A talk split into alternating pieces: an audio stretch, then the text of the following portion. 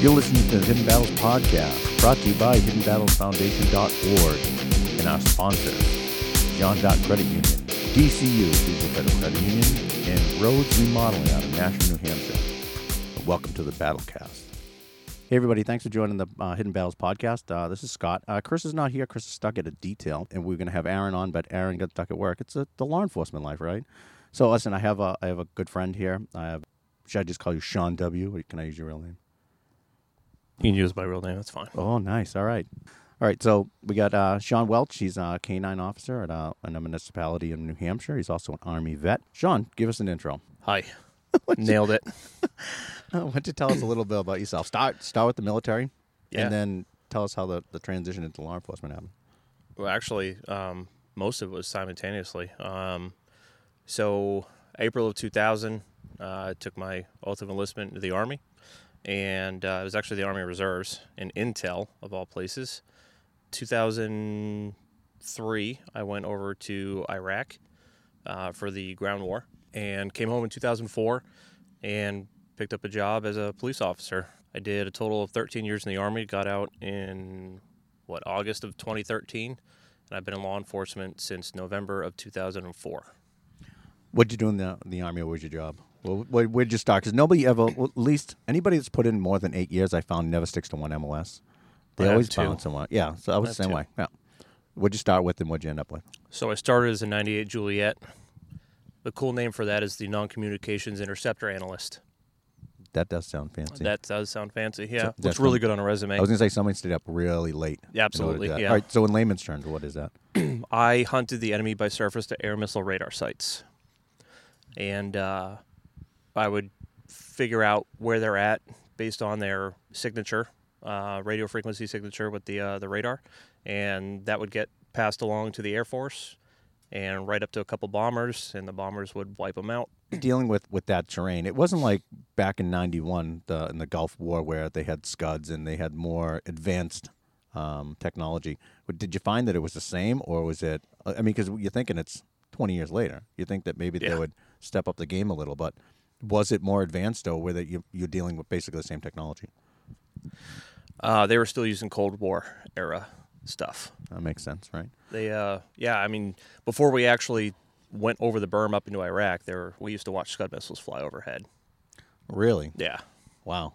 So it's funny because I'm I'm like the generation before you as far as military goes, and um, when we had the Scud, you know, we were the Scud mornings, and then I'm, I'm trying not to swear. I had to really I'm, I'm trying to clean this up a little because our, our sponsors. I'm not sure if they've never given me any negative feedback, but but now they have to, uh, what's it called? They're uh, sidewind, not sidewinders, um, tow missiles that they buy black market. They have all that good stuff now. Well, I mean, they're they're getting better, but they're still. Yeah, still far They, behind. I mean, uh, they're they're living in a in a world where George Michael is brand new on the radio. So oh, so they're living in here, in New Hampshire. yeah, Oh, yeah, okay. All right. Yep. Gotcha. All right. So then from the really long alphabet soup name you just had to what'd you do after that? So after four years with the Army Reserve, I converted over to the New Hampshire Army National Guard. I became a 15 Tango, which um, that is a Black Hawk mechanic. Um, I did a year turning wrenches as a Black Hawk mechanic. Well, actually, not even a year. Um, and then got offered a flight spot and uh, moved into that and became a, uh, a medevac crew chief. Oh, that's pretty cool. It's all right. It's funny that you didn't stay in aviation. Like you didn't get a job working at like MedFlight or anything like that. Well, Med- MedFlight doesn't have a place for me. Um, those those helicopters are very small, and it's usually two pilots and a, a flight nurse or, or a Okay. flight paramedic. Shows you what I know. Now you know. and no one's half the battle. All right. So then, then you become a police officer. Um, you started off in one town, then you recruited to another town.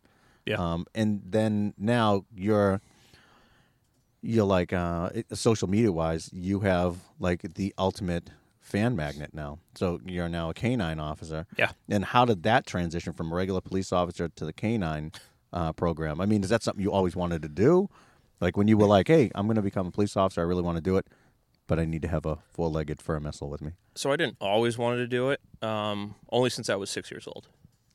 Oh, okay. Well, Yeah. There's there's a third of your life you didn't, right? Well, I mean, I'm I'm not good at math. I'll be I'll be 40 next year. So, Okay. but I wear it well. Yeah. You do. I, I literally had you at 19. I appreciate that. Um, all right. So you have Pharaoh now, right? I do. Canine Pharaoh. Yep. Is he your first?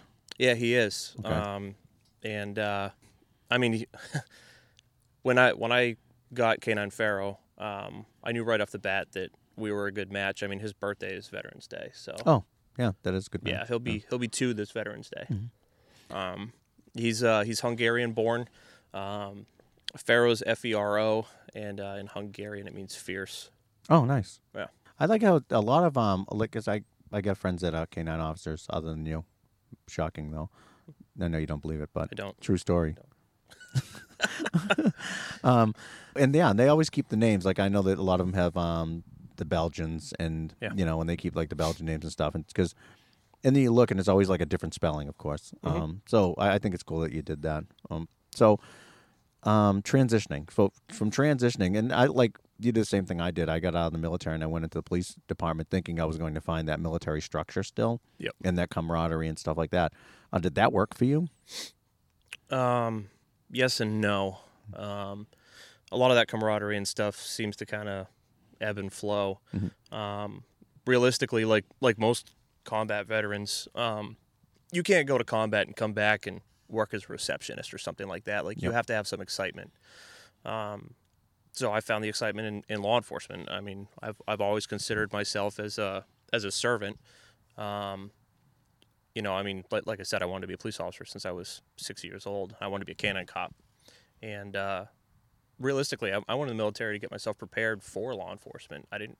Oh, nice. I, I honestly didn't go in there for the college money or you know for the uh, the fame and glory of, of being a soldier. Or um, I went there to get myself some discipline and uh, give myself a little bit of direction, and you know maybe find a cool job here and there. Yeah. I mean, keep in mind, I, I went in in 2000. Yeah. Uh, a year and a half later is when 9/11 happened. 9/11 happened. happened. Yep. Um, you know, my brother was in the army, and uh, he didn't he didn't deploy to anywhere. I, Yeah. I mean, like he got stationed like Korea and stuff, but he didn't deploy. Yeah. And so I was like, you know, my my brother did fine. I'll do fine. Yeah. You know, and a year and a half later, I was like, uh oh, Yeah. yeah. you know, it's it's it's time to play the game. Mm-hmm. And uh, you know, um, I was uncomfortable with it at first, but I was like, this is what we've been training for. Yeah. You know. Well, you think about it too, is like the Operation Enduring Freedom and the Iraqi Freedom guys. After 9 11, if you enlisted after 2001, 9 11, right? Mhm. You knew you were going to war. oh yeah. Uh, opposed to like when I went in, I, I went in in 91, right after the Gulf War ended. I actually enlisted and I was in the National Guard as the Gulf War was, uh, was happening. Yep. And then it ended. And I was like, oh, all right. And it's not like I was a warmonger. Like I had grown up in, in a veterans project where I like idolized the Vietnam vets and you know and the Korean War vets that were you know in this this um you know this housing development that I lived in. So I always wanted to be it. You know that's when you could still play. You know, you could play. You know, Americans versus Nazis, and you played World War II and war and all that stuff, right? Right. Um, when it was access, you know, acceptable. So that's why I went in. But it's like, would I have still joined if 9/11 happened? Absolutely. You know, it was just it was it was the way my thought process was. Like I'm going in no matter what. I mean, as, like same thing with you. When I started getting deployed places, I was going, "Wow, wait, wait a minute. Is this this is real?" And then you're like, "Shit, wait a minute. I've been training for this this whole time. Yeah, Yeah. it's real. And you know, this is this is where we put out, you know, our money where our mouth is, sort of Yep. thing." So, now, like I went, I had uh, I had really no hard time transitioning, um, but a lot of your generation is seeming to have a hard time. Gen- um, and and I wasn't a combat veteran. I had been deployed to peace rabbit fingers peacekeeping missions, where um, we got shot at in peacekeeping missions. However, we didn't return fire because that You're wasn't the the rule. peace. Yeah, that wasn't the rules of engagement. We were the UN's bully police department in a sense, right? We went there to show a force, fix things that were completely destroyed by us showing up, you know, and that's what we did. Opposed to now, you go to your generation, which is now you're going from, you know, battle mindset, battle mindset, battle mindset to all right, let's shut it off and be normal, and that What's normal? yeah, it's true. You're never normal again. No. I, I don't think from the, the first day that you get screamed at and get on a cattle wagon, you're never normal again. No, no, that's that's when you know you show up in the bus at you know zero three hundred, and some big dude with a weird looking hat or whatever gets on there and just starts screaming at you, "Get off my bus!" And it's like, who put you in charge? You know, and then you learn real quick. First of all, the people that are on, wow, that was the weirdest noise That ever. was that was weird. I was. Wow, how'd was- you do that? I have no idea. Ventriloquism, huh? So I just uh, I just took a drink and I don't know what I just did. Um, was trying to get out. um, but drill sergeants, right? No matter what what branch of service they are, right? They are training the next generation of warrior, Yeah. and they are talented and they're smart, but they do not know how to count No. because it was always you have five seconds to get off my bus. And then you never got that five seconds No. they were like, that time's up. Well, wait, do you know how to count? Like, Yeah, but think think about it, Scott. You're you're a parent. Mhm. You have parents. yep. Did your mom ever make it to number three? No, we never let her. We always did what we needed to. But this guy was like, no, no. And know what they always did too? He would tell you, you have 10 seconds to get off the bus. You'd all be off the bus in five seconds. No, that wasn't quick enough. Get back on. Nope. So it was definitely a mind game. But I honestly think, I, I, I just want to go, it just for life. I would love to go to just that portion of the mind F Yeah. of drill sergeant school.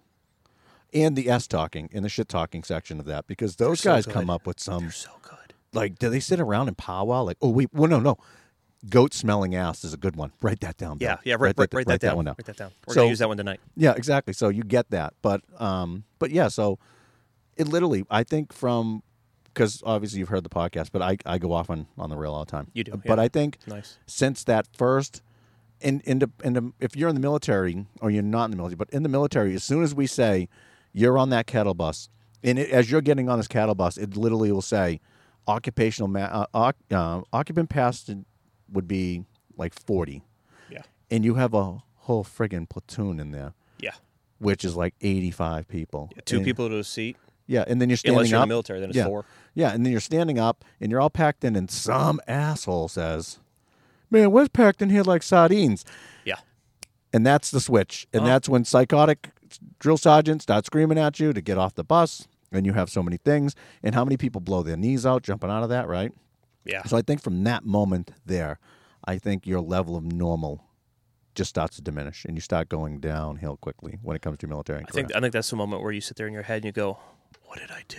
oh i had that night Yeah. Yeah. I've had a few of those. yeah i was like what in the crap Yeah. especially from being up in, in like the northeast right Yeah.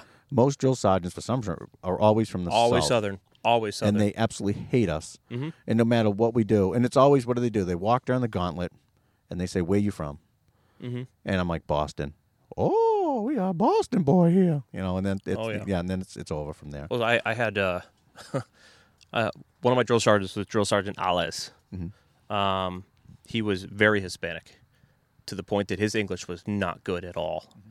And he would sit there and yell at you and tell you to do things. And if you ever asked him to repeat it, you regret that. You only ask him to repeat it once. really Yeah.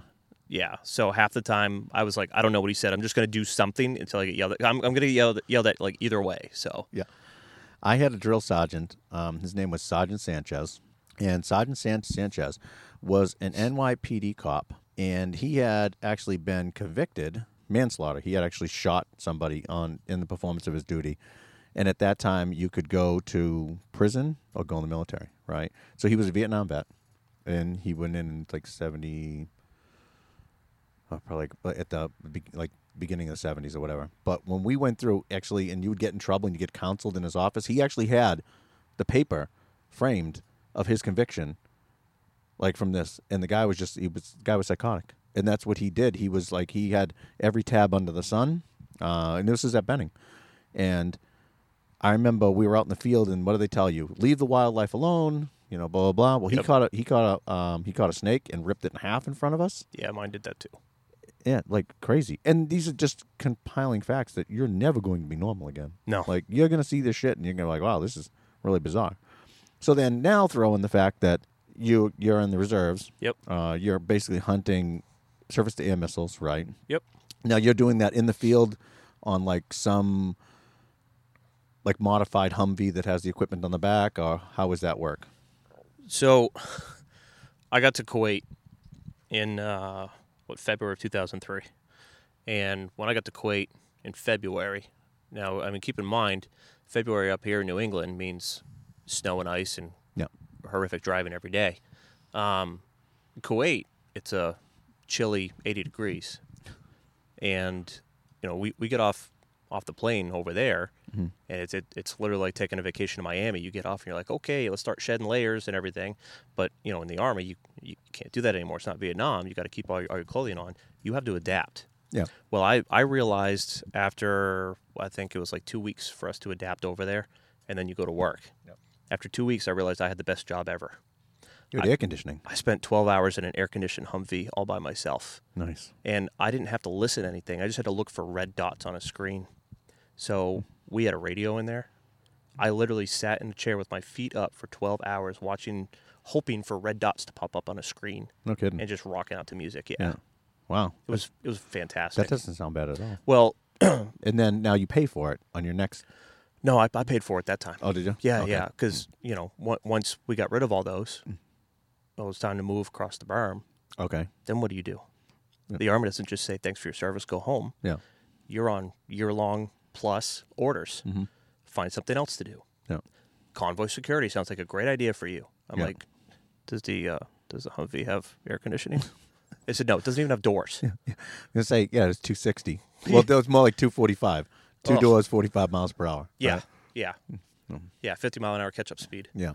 Um, yeah, so I did a lot of that. Um, you know, um, I burned poop, um, burned trash. I stirred poop. Not proud of it. Yeah. Um, I'll never forget the smell of it. I say all the time. I get. I have triggers. So I have triggers off of burning leaves. Like this time of year for me, because in every third world country I've ever been in, um, they burn all their trash on the side of the road, and they just literally put a pile. They burn it, and walk away. Yep. So that always brings me back. So it, it's usually this time of year, and I'll actually talk with Captain Rowdy, Matt, all the time about it. Like I'll call him up. I'm like, dude, I'm having that day. He's like, oh yeah, I smell it too. Yeah. You know. So, yeah, I can I can relate to that because we also burn poop too. Um, You burn poop here? not here, but I we did in the Balkans. Oh. So, yeah, it was fancy. Wasn't sure if that was a city thing. Keeps the sewage down. No, Oh, okay. no, no, no. We have septic here. It's wonderful. It's this pipe that goes out through the wall, right? When you flush it, the water goes down through the Hold pipe on. and it goes out. Flush? Flush, yeah. You don't just you don't just dig a hole. No, you don't just go out back into your little little half moon on the door shack. You have a shack? So Sean like really lives in a rural like the woods, and and I think I live in the woods, but I'm so close to the city that he sees Having three trees in your backyard does Yeah. not count as woods. I have a lot of trees in my backyard. you actually do. Yeah, but I, I also have uh, I have a river or a brook. So what do you got? I have a hole in the ground. Oh, okay. It's a small pond. Wait, it's not the one you dug. Yeah. Oh, all right, gotcha. You should cover that over every once in a while. No, no. You wait till the winter; it freezes up. All right, so so convoy security, right? Convoy security. Um, yeah. So then, now you did that for a year. Your Eight- fir- uh, first, your first deployment, how long was that? 18 months. Okay. What unit were you with? So I went over with uh, Alpha Company 325th MI Battalion. We were attached, and that, that was the unit at Devens, Mass. Yeah. And we were attached to the 205th MI Brigade out of Wiesbaden, Germany. Oh, okay. Where you? well, I'm trying to think. Where would you have been on Devens? That was my last duty station. so Do you I know where the um, best way to put it? Uh, you know where the Marine Corps Reserve Building is? Mhm. My building was right across the street from them. Okay, you, so you were up by Sherman Ave. Yes. Yeah. All We, we used to actually look out the window and make fun of the. Uh, I used to live. I lived at 694 Sherman Ave. oh wow. That's where I live. What? A, it was Animal House. I'll, I'll go into that story another time. Um, all right, so you're there. You're doing that for a year. Uh, then you come home. And how many tours were you over there? So the the way they broke it down, and I'm I'm actually rather confused about it myself. So I went over there for two different deployments, Mhm. but my Iraq campaign ribbon is a ribbon with four stars. So realistically, I have five tours. Really? Oh, because they're how? What are they saying as a tour now? So Is there was like there was like the ground war, there was the rebuild, there was like the peacekeeping, there was yeah, I don't know. yeah. you know- you had enduring freedom, or Iraqi freedom, enduring freedom, right? Yeah. Which was basically once they freed Iraq, then it, they just renamed it. And they were always good about renaming things because you had like Desert Shield, Desert Storm. See, they came up with cool names for Yeah. for your era. Yeah. You know, Desert Storm. That sounds awesome. Mine Yeah. was the Iraq War. Yep. It was three weeks. It was it was like it was slightly more badass than Grenada. Mm. First one, Desert Storm, Yep. was 100 hours long. Yeah, but it had a cool name. Yeah, well, it was. It was I mean, complete you guys, you marketing. guys had Storm and Norman. yeah, well, yeah, we did have some cool. Uh, thing. Oh, and, and General Powell just passed away, Yeah, he did. God which rest his great. soul. Yeah, he was a great uh, general during that war too. Yep. So, uh, so all right. So you do you do uh, the equivalency of five tours. Yep. Out there. So you do your first eighteen months. You come home. How long are you home before you head back? So I got home in 2004. I didn't go back until 2009.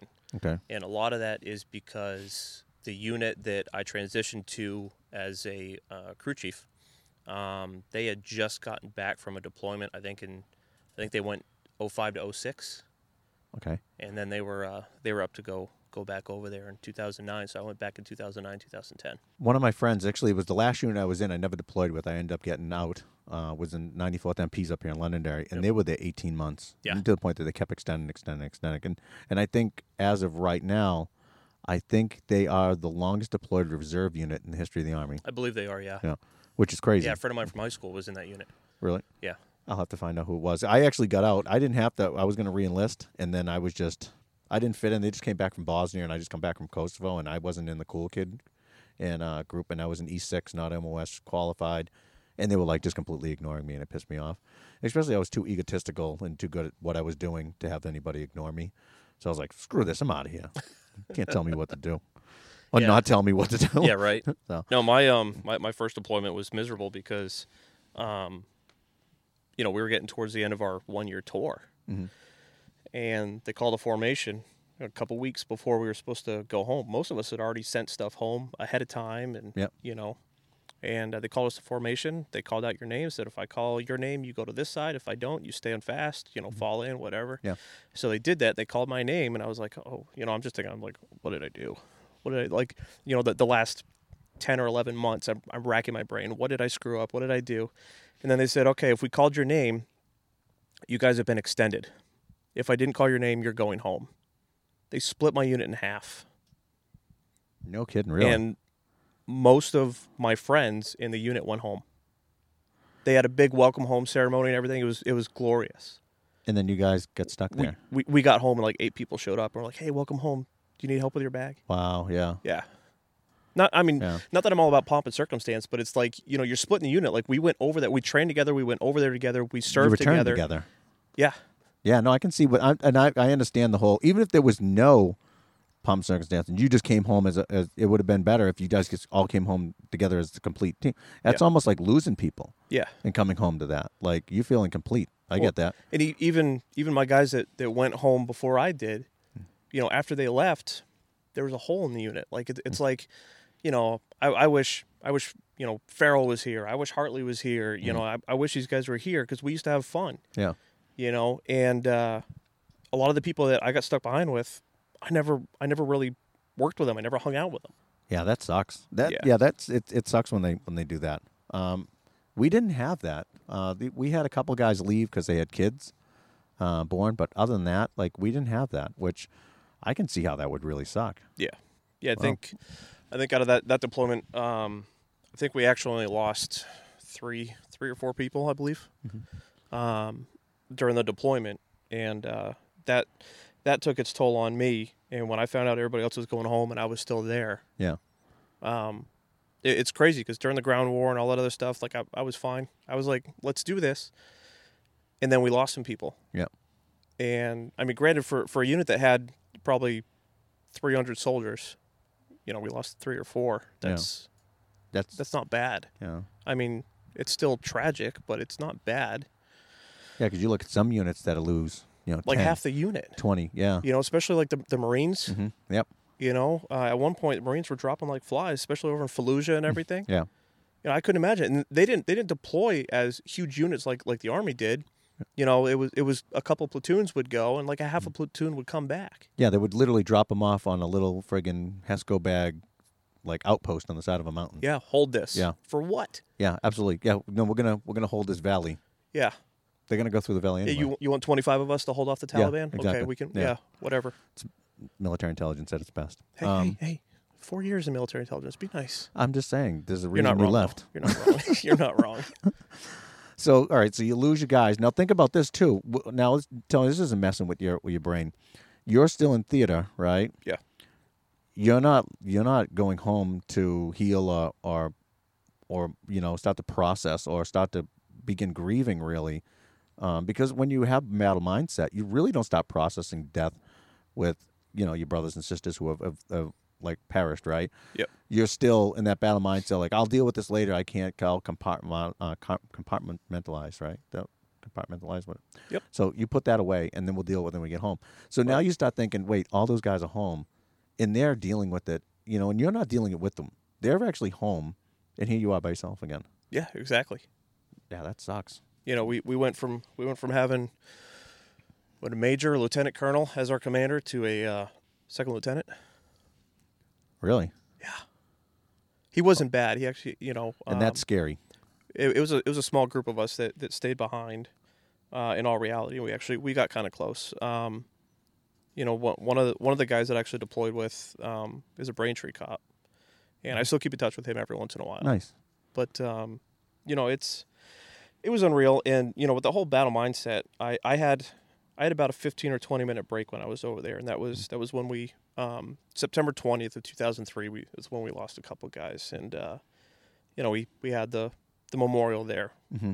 Um, I had about a 15 or 20 minute break of battle mindset where I, I broke down. Because that, that's like, that's when reality hit. yeah You know, like you know that people are dying left and right, whether it's American or Iraqi or Yep. Canadian, whatever. But when it's somebody you know, you It's know, real. somebody that you were just hanging out with, Mhm. you know, that that's when it sets in like, wow, it could be me. Yep. You know, and then one of my friends had who had who had perished, he um, just became a father Yeah. while while he was deployed. He only ever saw his daughter through a picture. And a lot of people don't understand that. And then you, and then like I'm, I don't know politics, but then when you get people who are pissed off at the military, don't realize like put that into perspective.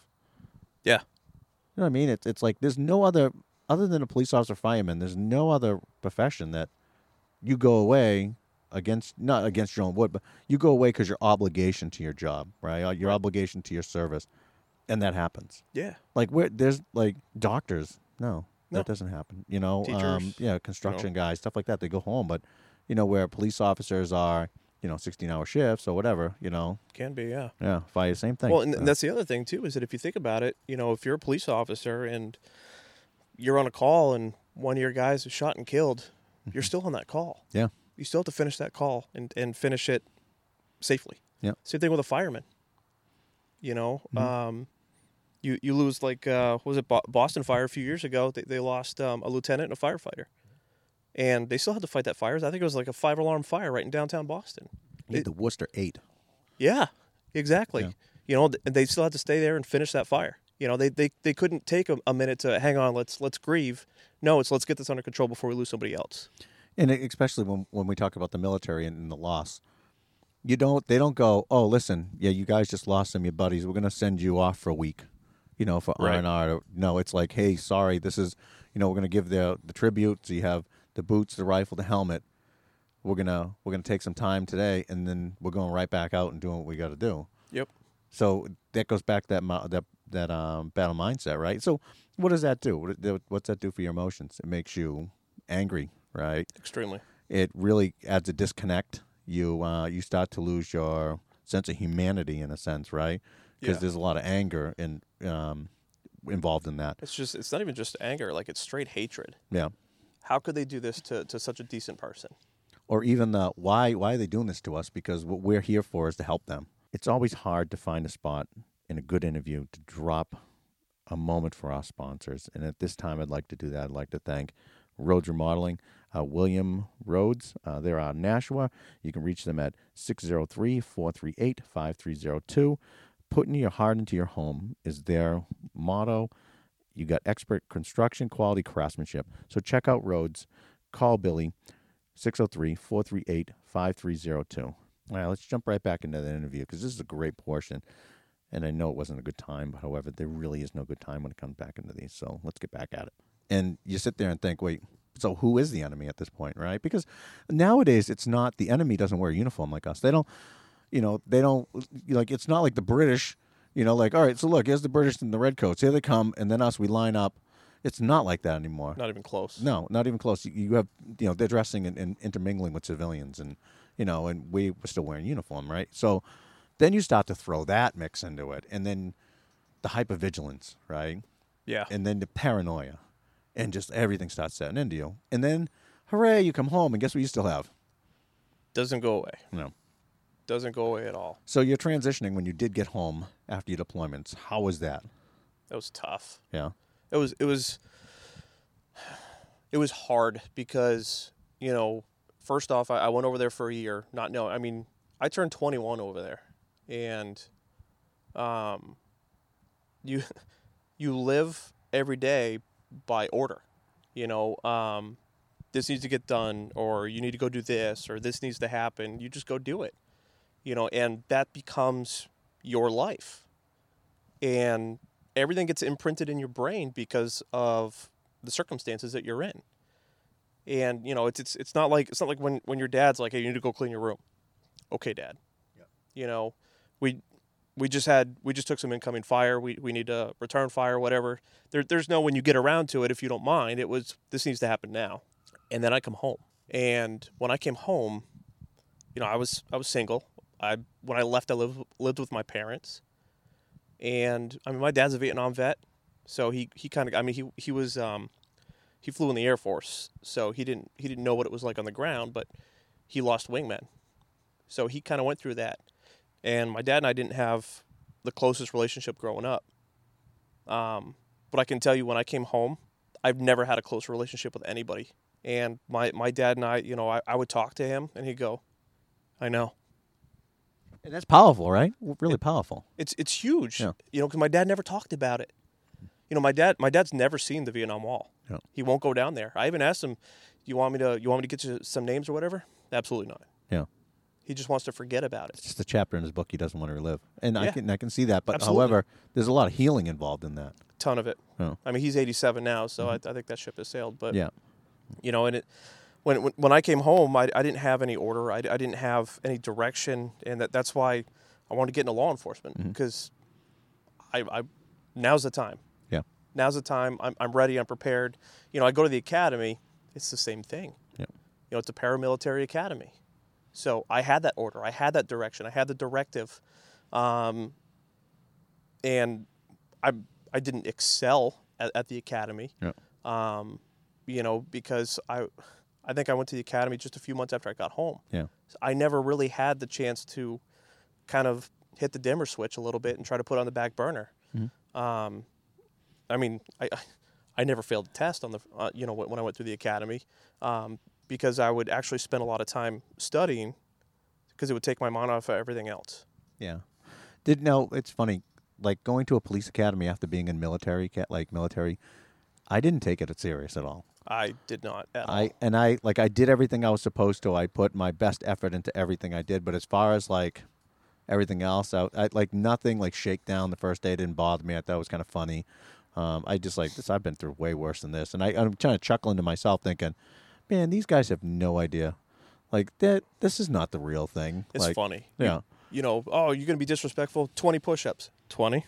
okay. You just want me to do twenty? That's cute. Wait, wait. Oh, wait. I'm not. I'm not getting smoked for two hours, and you're gonna Yeah, take some of my pay. Wait a minute. Okay, I, I can. I'll take this I all don't day have long. to do KP duty. Yeah, this is Challenge accepted. Yeah, exactly. Going to pick those rocks out of that lawn. Absolutely. So yeah, so I that's how I was with that. Like I I don't know where I I graduated. I know I wasn't.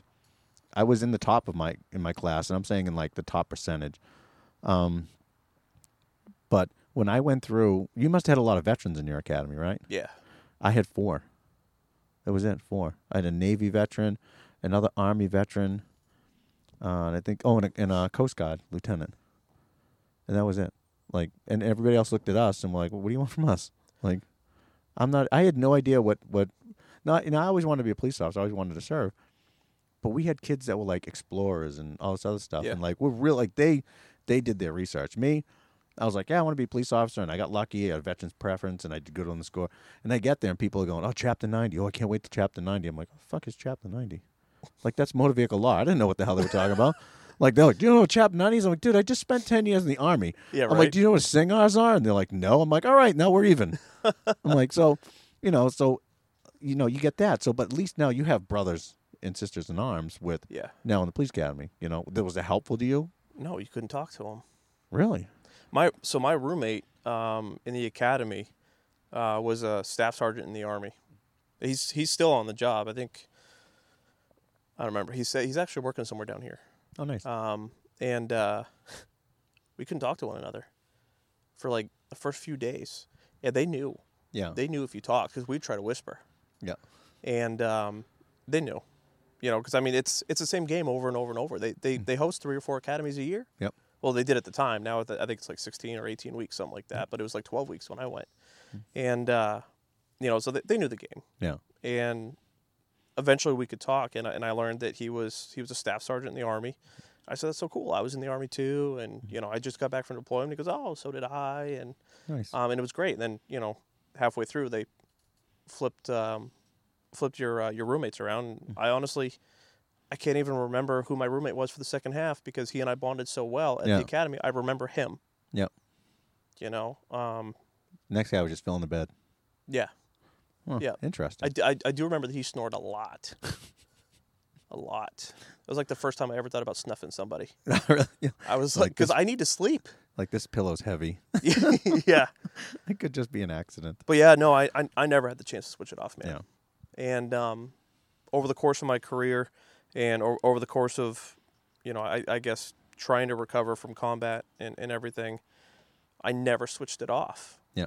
um, i just I, I buried everything deep down inside um, and i never asked for help i never reached out i never i never looked you know to therapy i, I never looked to just talk to a buddy i, I just buried it May- maybe if i just push it away it'll just go away And it doesn't. You know, Not usually you know that. close. Yeah. And a lot of a lot of we get a lot of the young veterans that we deal with at hidden battles.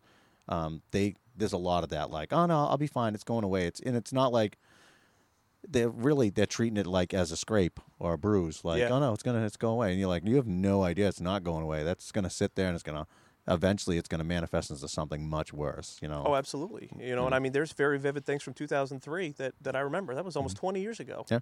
Like, and think about it, to like all our non-veteran and like even the law enforcement and like first responders, a lot of people who don't understand who think like, oh, it's a memory that'll go away, and it, you think you're like, oh, it's gone, oh, you're not Yeah. worried about, and then like I said, the smell, you'll smell, and I will tell you like, um, and not to be gruesome, but like blood has its own smell, Absolutely does. right? Um, burned flesh has its own smell Oh, yeah. right? And what do you do? You associate that to all right. So I had a, a bad car accident, right, where somebody was burned in the car. Now every time I smell an airbag, I'm back there. You know what I mean? So now, what is in an airbag? Talcum powder. So now I smell talcum powder, and I'm back there. And in these little triggers, you know, and it's almost like that eight degrees of separation type of thing Absolutely. you know and a lot of people don't realize and a lot of people like oh all right well if if, if a veteran or first responder doesn't see a dead body they're not going to think about a dead body well no no it's the 15 other clues that link me to it um, driving down the road if i see a sneaker on the side of the road i instantly start thinking of a kid i saw that got hit by a car because what happens they get knocked out of their shoes right so you think of stuff like that You know what I think about? no what If I see a sneaker on the side of the road or garbage on the side of the road, ied bingo. Yeah. So, and I had mentioned this on a podcast before, and you probably heard about this. Was um, I would tell people uh, we would get a Raddick operation, right, and instantly would say veterans plate. And they're like, oh, I know what it is. Veterans drive very aggressively because of the fact that they're always worried about IEDs, kids dropping grenades off overpasses and stuff like that. And what what how veterans and this is a classic veteran move. If somebody's tailgating them, they slam on the brakes, they let them get past them, then they cut them off, which is like the craziest Absolutely. thing, right? All the time. And I would get that, and it took me a long time to convince my administration. I'm not charging this guy with OTE or road rage. I'm like, you have to understand, this guy has been trained to do this. Like, this is in his fiber of his being to drive this way. I'm like, there's a sign on the back of every vehicle that says stays back. Keep five- back yeah, 500 yeah. feet. You know, Deadly force authorized. and when somebody tailgates them, you think that you get tailgated, like the non-veteran gets tailgated, gets aggravated. Mhm. Now ramp it up a little, and this is what I tried telling them, and it would take a while. And I would tell the people, "Listen, I'm gonna talk to him as a veteran, whatever." And then I would never, I would I'd document it, but I would say, "Buddy, listen, you got to start the transition," and I understand it. Um, we would get the, like I said, we'd get we had a highway ran throughout town. We'd get the call, a radic operation every time he goes under a bridge. He radically switches lanes. Well, that's because guys and, and kids were dropping cinder blocks and boulders and grenades, Grenades, and shit. yeah. Yeah. So people don't understand that you carry that baggage around as a veteran, right? And it doesn't like like literally, it's not etch a sketch. It's not like you change a uniform and like one day, you know, oh, one day, yeah, I worked at a printing press. Now I went to school and I'm a doctor. Like, you don't leave it. It's friggin' still there with you. Like as a veteran and a first responder, it doesn't matter. You can change all you want. It's still it's in you. Yeah, and well, I mean the other thing too is that almost every job out there, you're going to have some some variant of post traumatic stress will or can occur. You know, if you think about oh, they're just a night clerk at a 7-Eleven. Okay. Well, guess what? Last week they were at gunpoint when someone was robbing it. Yeah. And that clerk's never going to forget it. Yeah. You know, the first time a doctor comes out of surgery, he goes to the waiting room and tells a family member, "I'm sorry." They're never going to forget that. Mhm. You know, and it it doesn't matter. The first time that a teacher comes back to class after after a weekend and finds out that you know Jimmy was involved in a car crash and eh, you know unfortunately he passed, you know they're never going to forget that. They're going to look at Jimmy's empty desk. Eh, eh, Everybody can get post traumatic stress. And I was just about to say that. That's the wonderful thing about post traumatic stress. It's non-discriminative. It- Absolutely It, not. doesn't. It doesn't say, hey, you know what, uh, man, female, sexuality, race, whatever. It doesn't matter what your occupation is. You can have it. And how many times on a live will people ask you that? You know what I mean? Like, oh, I was in a bad car accident. Can I have post traumatic stress? Like, yeah. Yeah. Like it doesn't say military, law enforcement, medical only. Like it does not matter. It says post traumatic stress for a reason. It's it's non-discriminative, and you can get it from an abusive relationship. You can get it from Oh, yeah. uh, and that's usually I, I notice that's one of the biggest. Big time. Right? Yeah, because, you know, especially a woman that was physically or even sexually abused, Mm-hmm. um, most of the time, they're never, in the back of their mind, they're never going to trust males again. Mm-hmm. Yeah. There's always going to be that, well, he did it, so why wouldn't he do it?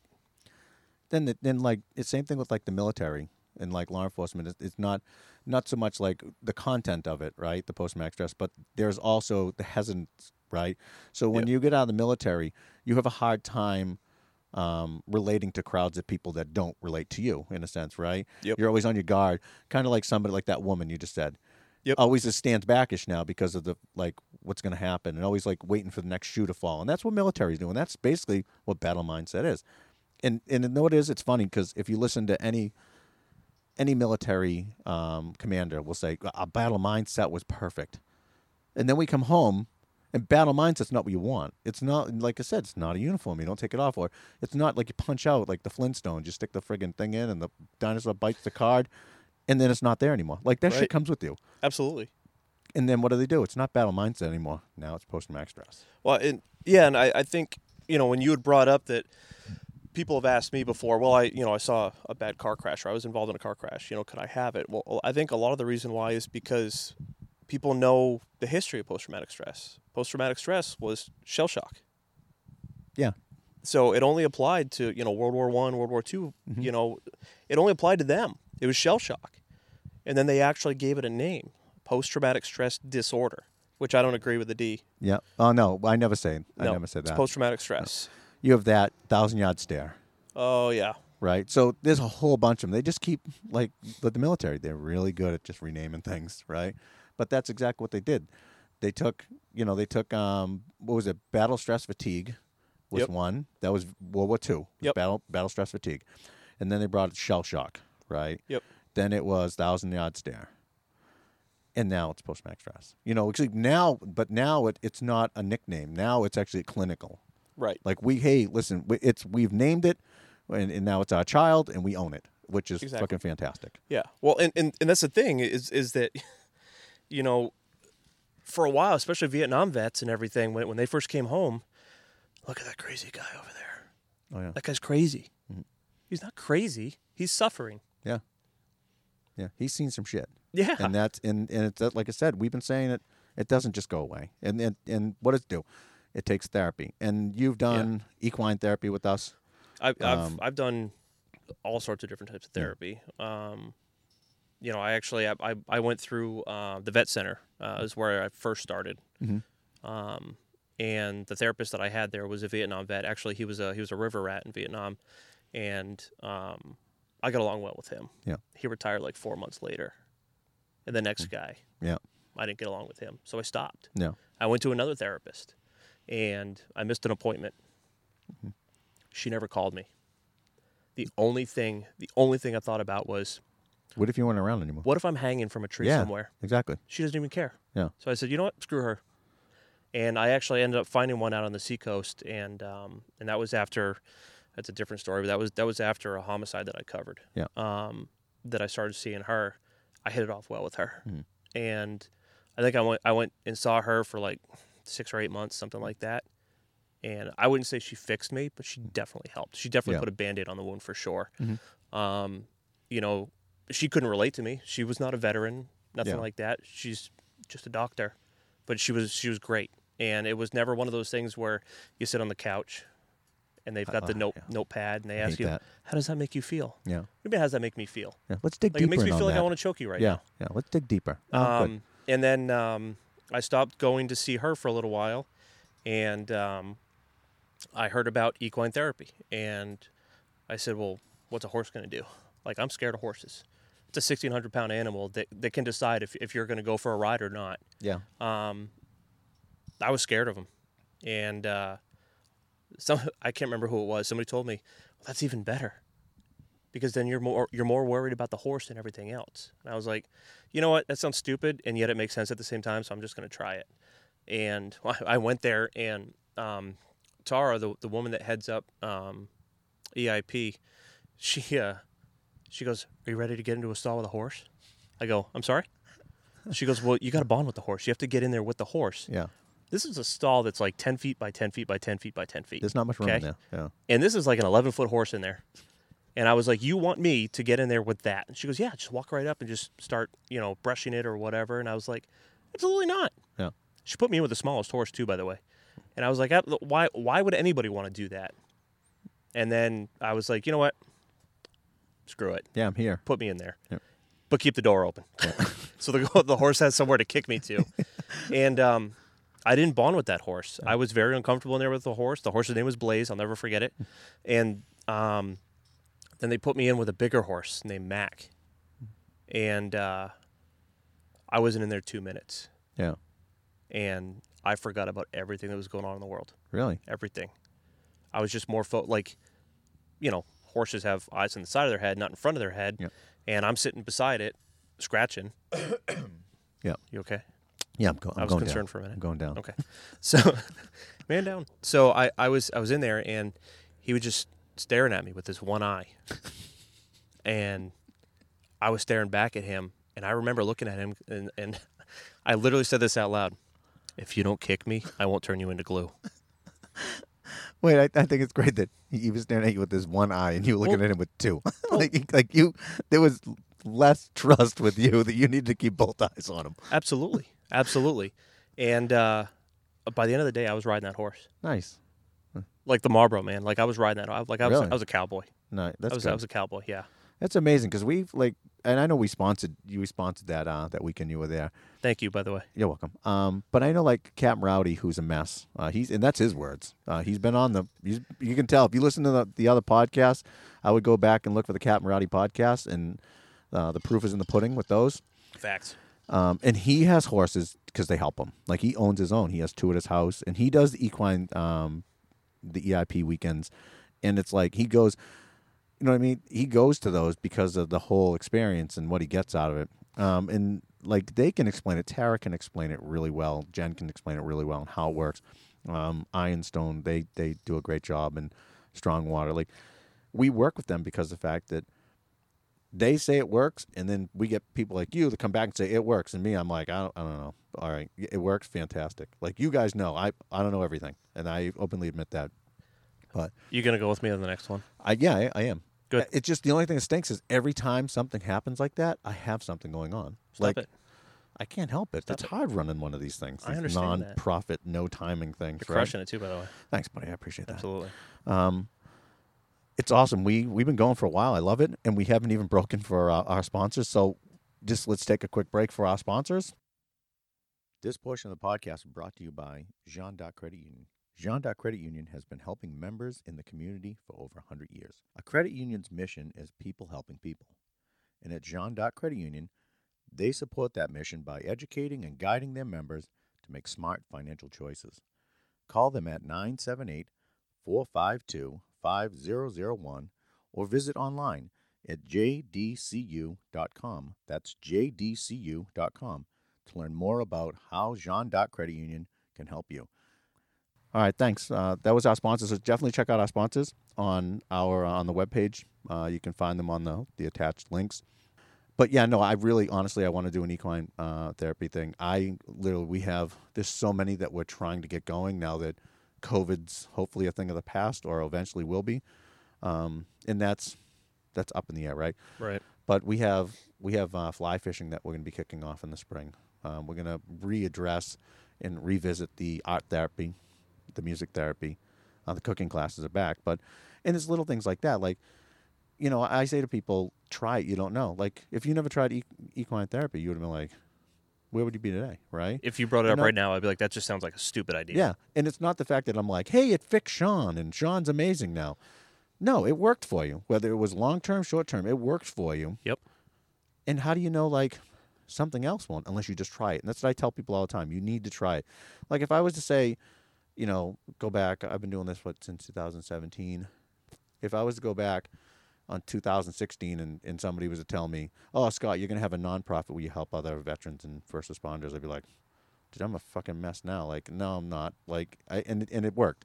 So you never know unless you try, right? And that's what a lot of the thing is: is you can't get pigeonholed into, especially with, with where I was.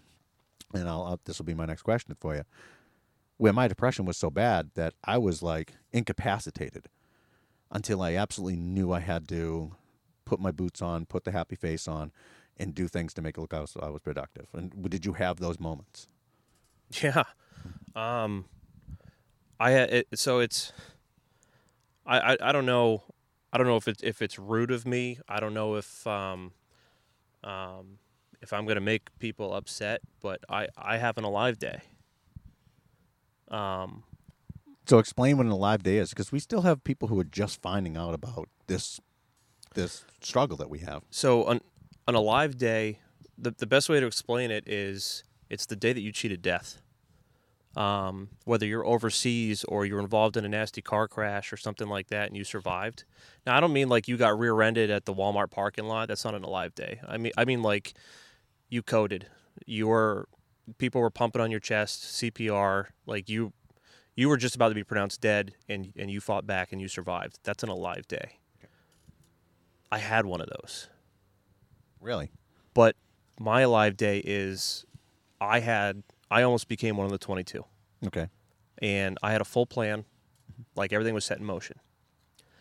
That therapist that I told you about, I called her immediately. Once I realized in my head, like I didn't like write it down on a piece of paper. Yeah. You know, like I, I didn't have like schematics and stuff. Like Yeah. there, there was there was no no physics involved. It, it was today's the day, Yeah. and and it was like it was a light switch. Mm-hmm. And, and I'll I'll explain it to you. Today's the day. I'm gonna walk out in the woods behind my house with a shotgun. I'm gonna blow my brains out. Yeah. That's gonna happen when I get home. Mm-hmm. I didn't go home. Now my wife and kids were in were in the truck with me. Yeah. And I pulled over and I looked at my wife and I go, I need to get some help. Yeah. And she goes, What are you talking about? I said, I'm not going to talk about it in front of the kids. I need Yeah. to get some help. Yeah. Call my therapist right then and there. And she goes, Holy crap, hang on. Don't do anything. Don't go anywhere. Let me call you back in two minutes. I'll get something set up. And Yeah. she did. Yeah. That was my live day. That was February 16th of two years ago. Nice. Well, I'm glad you're still here. Because you're handsome. I, I No. mean, you don't have to get up and look at this So face people are, people are like, well, I can't believe you just cracked a joke. But that's what we do, Mhm. right? That's that's what we do. Um, no, I, like I don't. I honestly say that I have my moments, but I've never had a live look. I, I have my moments where I sat back and I said, "What if I was not here?" You know, it Yeah. would be easy for me, like to just end everything I'm going through. And then I would say that, like, "What if I wasn't here?" You know, and then I would start to think of things. And this is what is really pulled me off um, ledge. And I and I've never had a plan. Like I've thought, oh, if, if I'm going to do it, this is how it would be. But I never sat there and said, today is my day. Like I never did that.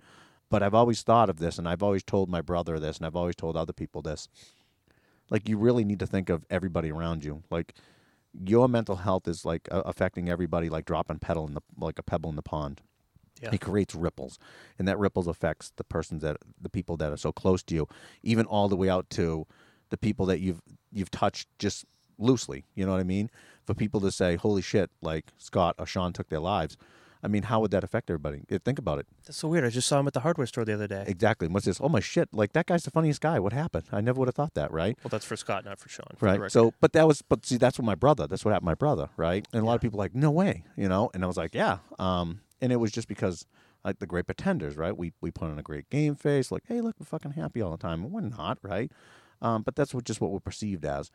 And I've I've done that, and I actually sat back one day and I was like, started like reading in my mind the things I used to say to my brother, like, listen, you know, because my brother used to talk about suicide, and I would say to him, dude, you got a daughter, you need to walk her down the, the aisle. That's your job.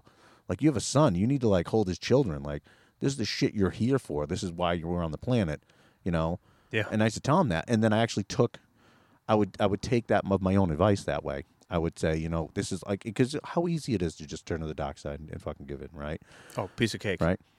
And I would sit there and I I could have my moments, and I'm like, you know what? No, I, I got a daughter. I gotta I gotta be there for her. You know, um, I you know I have people that depend on me, and I would like, all right, snap the fuck out of it, and and I'm gonna swear on this. And if we're at this point and you're still listening, then you're expecting it.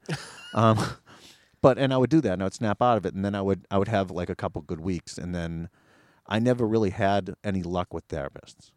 Like I just never did. I never found one that was good for me. I know I talk about the one therapist who I went the first time I went there, the guy just like slid a box of tissues over to me, sat and like did his notebook thing.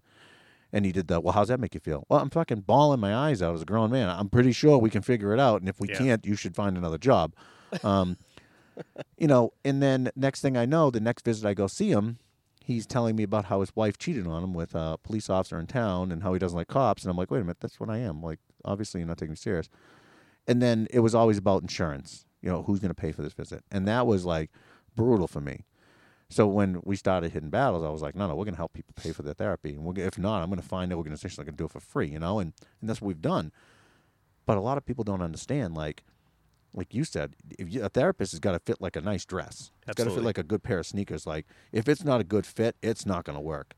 And you actually almost have to start to look forward to seeing your therapist, you know, and trusting them to the fact that they're going to help you. And when I feel better, I, I might feel shitty when I leave, but the next day I might feel really great. Yeah. You know? I mean, my, my ride to the therapist was uh, just over an hour one Mm. way. Yeah. You know, and I would drive an hour to go sit with her for 45 minutes and drive an hour home. Yeah. You know, and um, after that homicide that I went to a couple years ago, um, you know, she was uh, she was on a weekly basis. I was I was visiting her, um, and I didn't care. Yeah. I, I was like, I, I need to get this done. We click. Uh, you know, I have faith in her. Well, you know what it is, and it's great because you have a saying that, and I like your saying, and I, I've never said it. But like, at one point, I'm like, I got, no, I got, I got no fucks to give anymore. But you're like, no, I'm at my limits where I have. What do you just say it? um, I I I. I I reached the level of fuck it, and all that means is. I that that's that's my mood. Like literally, hey hey man, your uh, your house is burning down. All all your stuff is in it. Fuck it. Yeah, yeah. Everybody's safe. Everything else is replaceable. Yeah. right?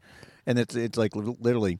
I used to say all the time to people, "It is what it is at this point. Like it is what it is. Yeah. Like I'll just deal with it. You know. Um, oh, this is this is broken. Well, it is what it is. Like if it, it and like I said, it's so easy to get consumed by it. And if you just say "fuck it" or "it is what it is," then you actually you put it like a bookmark in that. Like, all right, I'm done with that. Right Yeah, absolutely. And that's the way you really got to do it because being as damaged as we are it's so easy to just dwell on things right and to add more stress to already stress that we have internally that if we just let go of that because no matter what it is car you know house something happens at the house or whatever you might uh, like i flip out i'm like oh fuck God. and then i'm like oh calm down it's just this you know or I'll just say, you know what? Like my wife used to tell me, she's like, "Why are you smash like I a leaf blower? Why are you smashing it?" I'm like, "Because when it's broken, I'm not going to spend three hours tinkering with it." Absolutely not. I'm like, "I'll just," and she's like, "What is wrong with you?" I'm like, "No, because if not, I'm going to spend the next three days pissed off trying to fix this thing. I'll just destroy it now and I'll buy a new one. I'm going to save Yeah. myself a lot of time in it because it is what it is at this point. It is destroyed. I'm done. You know what I mean? And that's how I, I took the approach. It's kind of a savage approach to things. It, it really know? is. Yeah. But the thing is, I don't do it all like everything. Like like TV remote's broken, ah, I'm gonna smash it. No, but it was like if I have very high stress days where like everything relies on it, like that that day, and people are gonna be like, "Oh, what the hell is this guy's out of his mind?" But that day was like a day that I went out to do yard work to get away and get out of my head, right? And nothing was working. Yeah. So that was my, I, I, Yeah. it- it is what it is. Fuck it, you know. Yep. Yeah, yeah. You you literally just sit back and you're like, I don't even care. Yeah. I don't even care. Hey man, like your your lawnmower's on fire. So in a minute, my my yard will be on fire, and I don't have to worry about mowing it. Yeah, and it's just it's just the way that I've like learned how to process it, and you're like pretty much on the same like mindset when it comes to Yeah. that, you know. And it's funny because when we were talking, and we had pizza that day, first day I met you. When you were saying that, I'm like, it's a reading from the chapter Scott right there. Yeah. This is this is exactly how I am. I studied. Yeah, it, oh, that's good. Somebody had to. I don't even. What's your name again? But um, so listen, we're coming up to like the hour point um, on these, and we usually use people, but I'm going to make this a two-parter, which is because I think it, it's very important for people to understand that you know where, where you've been through, um, where you are, and how you're dealing with it. Yeah. You know, because that's realistically what it's all about. Is it, it's it's where you are today, and a lot of people. And I'll say to people, I'm like, yeah, you may have a shitty path, and shitty things have happened to you, but where you are today, is it a good place? And they're like, well, it's not bad. I'm like, yeah, but everything that's happened to you brought you to this exact moment right now. Yeah. And I say that to myself, and I said, well, I've had like, I had a shitty like upgrowing, uh, like you know, not the best friggin' parents, um, shitty neighborhoods, like just, you know, misfortune, misfortune, you know, stupid shit happened to me, whatever. And I say all the time, you know, and, and like my brother's death, a couple bad, you know, bad calls at work and stuff, but I say all the time, like, I wouldn't change anything because I'm here and I'm helping people today. And if I did not one thing, like people say, "Oh, I'm sorry about your brother," I'm like, "I'm sorry about my brother too," but I've turned it into something positive. Yeah. And if it never happened, I wouldn't be sitting here with you. Like I never would have met you. I never would have like started hitting battles. I never would have. Fuck, I, TikTok. I probably would. I'd probably be swearing all over TikTok and getting banned all the time. Street cred. Well, I mean, And, uh, but- true. we, we're gonna have to tattoo that. Uh, yeah, yeah. Oh, oh, yeah. We're gonna get the Yeah. tattoo tonight. Um, but that's the way. I, and I tell people that all. I think you have to start focusing on, you know what I mean? Like, yeah, some shitty things happen to you, but those put you on a path that maybe now you met your wife or your husband, and now you have two beautiful children, and that never would have happened if that shitty thing never happened to you. You know, and you got to kind of positive spin everything, and that's what I try to do all the time. I, Sometimes it works. Sometimes I'm, it doesn't. I'm, a, I'm a huge proponent of finding the positive in anything. yeah, You know, it's like even when I when I go live on my TikTok and everything, you know, uh, people are like, "Oh, I'm having a bad day" or whatever. Cool, we're all having a bad Yeah. day. You know, why are you having a bad day? It's shitty and rainy out. Yeah. Okay. What What do you like to do? I like to hike. I like to hunt, fish, or whatever. You realize that everything you like to do depends on that rain, right? yeah. So take one day off. Let Yeah. the rain do its thing, and Yeah. then enjoy it when the sun comes back out. See, you're much more like poetic about it. Me, I'm like say handsome. I'm no, sorry. no, no. I've already said that. Um, I but I'll say something on the lines of uh, they're like, oh, it's fucking. I I want to be out, but it's pouring. I'm like, well, at least you're not in it. It's true. At least you're not broken down on the side of the road, standing in it. Directing like home, traffic in right? Yeah. At least you're not in the military, like soaking in a foxhole. If it ain't Like, raining, we ain't training. yeah, exactly. And I say, and I do that positive thing. Like I had a guy reach out to me, um, and he's like, you know, my life's falling to shit. I'm like, you got your health? And he's like, yeah. I'm like, What else do you need? yeah. I'm like, listen, everything else is replaceable. Like your health is everything. And I, and he's like, well, you know, but I have this and I have that. I'm like, do you have cancer? And he's like, no. I'm like, dude, it can always be worse. I'm like, stop. It's like I said before. It's so easy to fall into the negative, right? Yeah. Instead of trying to find the positive thing and like kind of give the negative part of like the middle finger and just keep moving on. And that, a lot of people do that, and obviously you're doing it too. Fuck it. Yeah, Um, fuck it. I'm I'm a limit of fucks that I can give out, and that's you know I think that's great.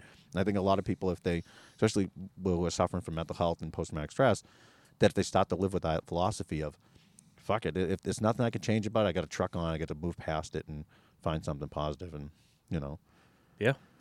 I think we'd be good with that. So, like I said, we're we're well into the hour mark, and uh, they usually don't go this long, but this was this was a good one, and I appreciate it. But I'm, um, I'm really glad that you have me on Yes. here. So we'll have we'll have part two and part three and shit like that. We'll do more. But yeah, no, I just like like if anybody has questions, I know we like right now we're live on TikTok. Wanna uh, let me see if we can get um let's see if we can get a question. Yeah, that's your phone. You can look. And maybe we'll see if we can answer a question too. Hi, Jess. Hi, Emily. Hey kids. Anybody have a question? Anything at all? If you have any comments, like Comments are good. Yeah. Do you have any like awkward silence music you can plug in here? yeah, I, I can I can put some stuff in there. I Oh, can- they were discussing rage rooms. rage. Oh my god, Gosh. I would I would kill for a rage room. I would love to just Let's go, go and right now. smash things. Let's Yeah. go right now. I have a rage yard. Do one. I have a rage yard where we just I just smash things out here. I, I got to tell you, Hmm. your wife is much smaller than I am, but I'm afraid if I break something here, She she's going to break me in half. Yeah, she yeah. she's psychotic. No, no, but I, I think um, I think a rage room would, would be awesome. Mm. I know they were big in in um, L.A. and in New York, and then I know that they just put one around here, maybe Salem. But think about it: they go and they get like rehab furniture and office equipment and TVs and shit, and people just Here's go a in. sledgehammer. Have a great Yeah. day. Thank you. That'd be amazing. Um, I did get a question on here. What is your favorite interaction with kids? Um, You're a hockey coach. I am a hockey coach, yeah, um, and a dad, so I'm I'm around kids. Um, my favorite thing about kids, and it's it's not even, it's more kids than adults, but it's it's literally everybody. Is I love when you teach somebody something new, and you you can physically see it click. I'd love that.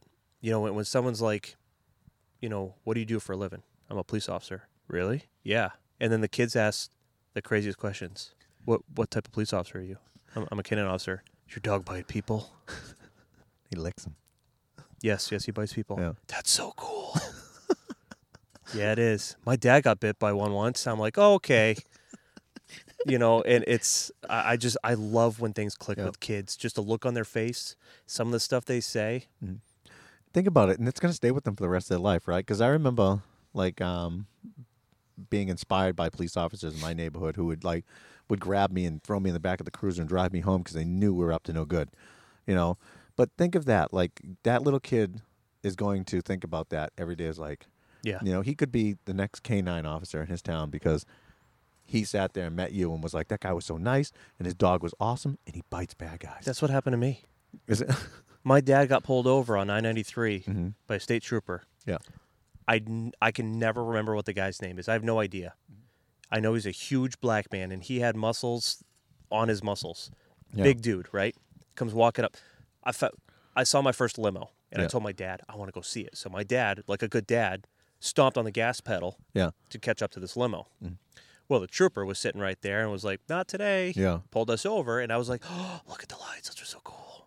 and he gets out of out of his cruiser and everything like that. And I was like, He is humongous. Yeah. And I can hear a dog barking. He comes walking up. He's oh, license registration. Blah. Was it in Massachusetts? no, no. New Oh, Hampshire. okay. All right. Oh. And uh, and I go, "Do you have a dog?" and he he kind of like looks in the back at me and he goes, "Well, yes, son, I do." And I'm like, oh, "That is so cool." Yeah. I was like, two things in one day. I got my dad to see a limo and I got to see a, a, a police dog or whatever. Yeah. And then I just kept asking him questions. Yeah. I don't think he ever actually grabbed my dad's license. I, Really? I think at one point he was like, "Go on, get out of here. Yeah. Shut your kid up." You know. He's like, wait a minute. Does And this I- kid talk like this all the time? Yeah, I, was- can see was why you're like- driving Yeah, fast. exactly. I just want to get home. and and I, I was like, I was like, that's what I want to do. yeah.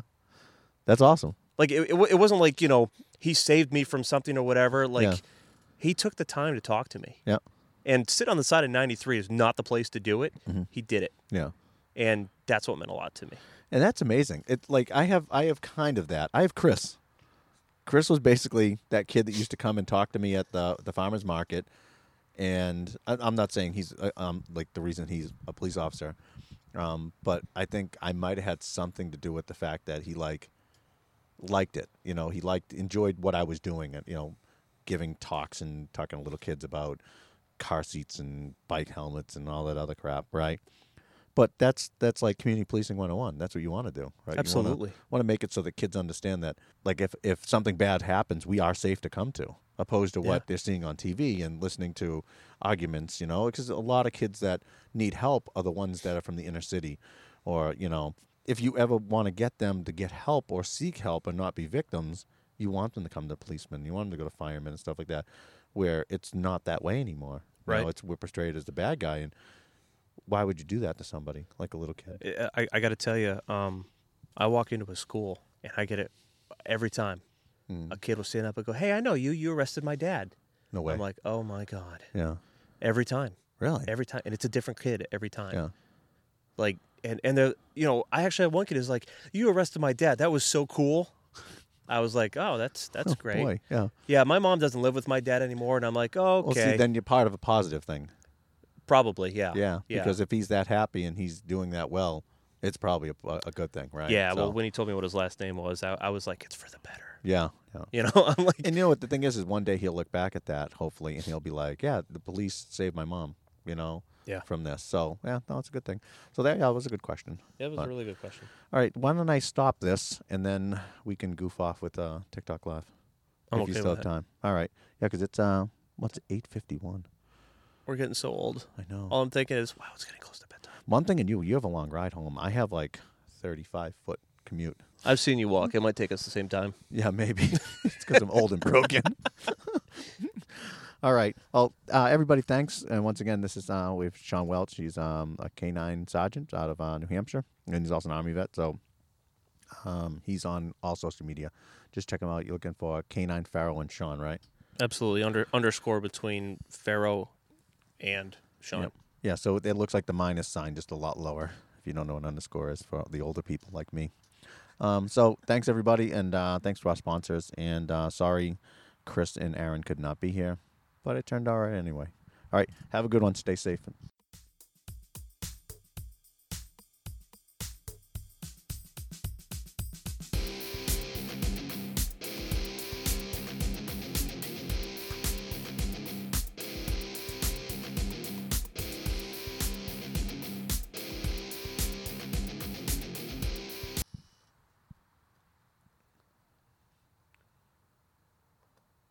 Messed up thing is, there we go.